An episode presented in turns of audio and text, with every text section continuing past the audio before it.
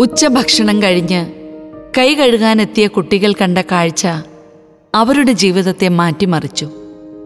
എഡിറ്റോറിയലിലെ ഇന്നത്തെ കാഴ്ച അതാണ്. കുട്ടികൾക്കായി ഒരുക്കിയ ധ്യാനം.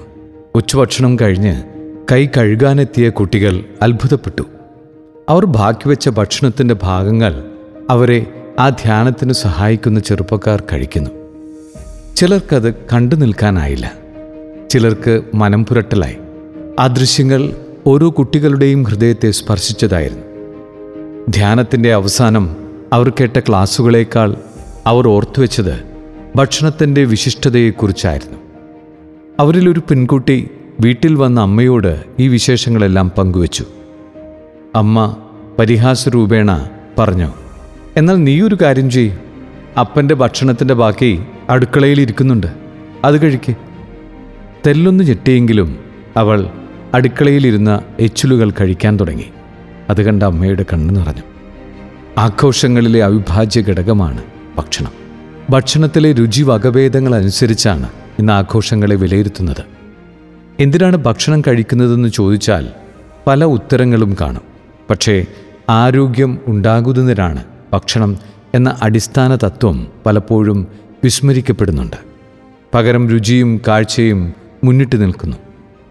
ഭക്ഷണത്തിലെ അപാകതകളാണ് പല രോഗങ്ങളുടെയും അടിസ്ഥാനം എന്ന് ലോകാരോഗ്യ സംഘടന മുന്നറിയിപ്പ് നൽകുന്നു.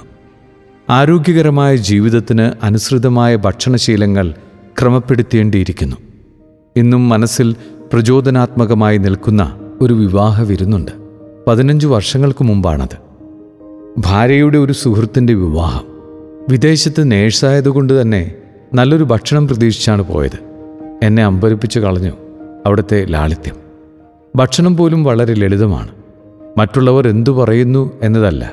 തന്റെ ബോധ്യങ്ങളാണ് പ്രധാനമെന്ന് ചിന്തിച്ച ഒരു പിതാവിന്റെ നേതൃത്വത്തിലായിരുന്നു ആ വിവാഹം. ഭക്ഷണകാര്യങ്ങളിൽ നിയന്ത്രണം പാലിക്കാൻ ശ്രമിക്കുന്നവർ ആത്മസംയമനമാണ് പരിശീലിക്കുന്നത്. മത്സ്യമാംസവർജനം ഒരു വർഷത്തേക്കെടുത്ത് നോമ്പ് നോക്കുന്ന പല ചെറുപ്പക്കാരെയും കണ്ടിട്ടുണ്ട്. വിഭവസമൃദ്ധമായ വിരുന്നുശാലകളിൽ പോലും ഇഷ്ടഭക്ഷണം വേണ്ടെന്ന് വയ്ക്കുമ്പോൾ ആത്മനിയന്ത്രണമാണ് നമ്മുടെ ഉള്ളിൽ രൂപപ്പെടുന്നത്. ശരീരത്തിന്റെ ചോദനകളെ നിയന്ത്രിക്കാനുള്ള മനക്കരുത്തും ഉൾക്കരുത്തായി കിട്ടുന്നു. ദൈവരാജ്യത്തിനെക്കുറിച്ചും ദൈവിക വെളിപാടിനെക്കുറിച്ചും ക്രിസ്തു പ്രഘോഷിക്കുമ്പോഴും കൂടെയുള്ളവന്റെ ഭക്ഷണത്തെക്കുറിച്ച് അവൻ ശ്രദ്ധാലുവായിരുന്നു. വിഭവസമൃദ്ധമായ ആഘോഷങ്ങളുടെ ഉപമകൾ പറഞ്ഞപ്പോഴും ദാരിദ്ര്യത്തിന്റെ വേദനയെയും വിലയെക്കുറിച്ചും പങ്കുവച്ചു. ഭക്ഷണമേശയ്ക്ക് ചുറ്റും സ്നേഹിതരായ ശിഷ്യന്മാരെ ഇരുത്തി മറ്റുള്ളവർക്ക് സ്വയം പകർന്നു നൽകേണ്ട മാതൃകകൾ കാട്ടി.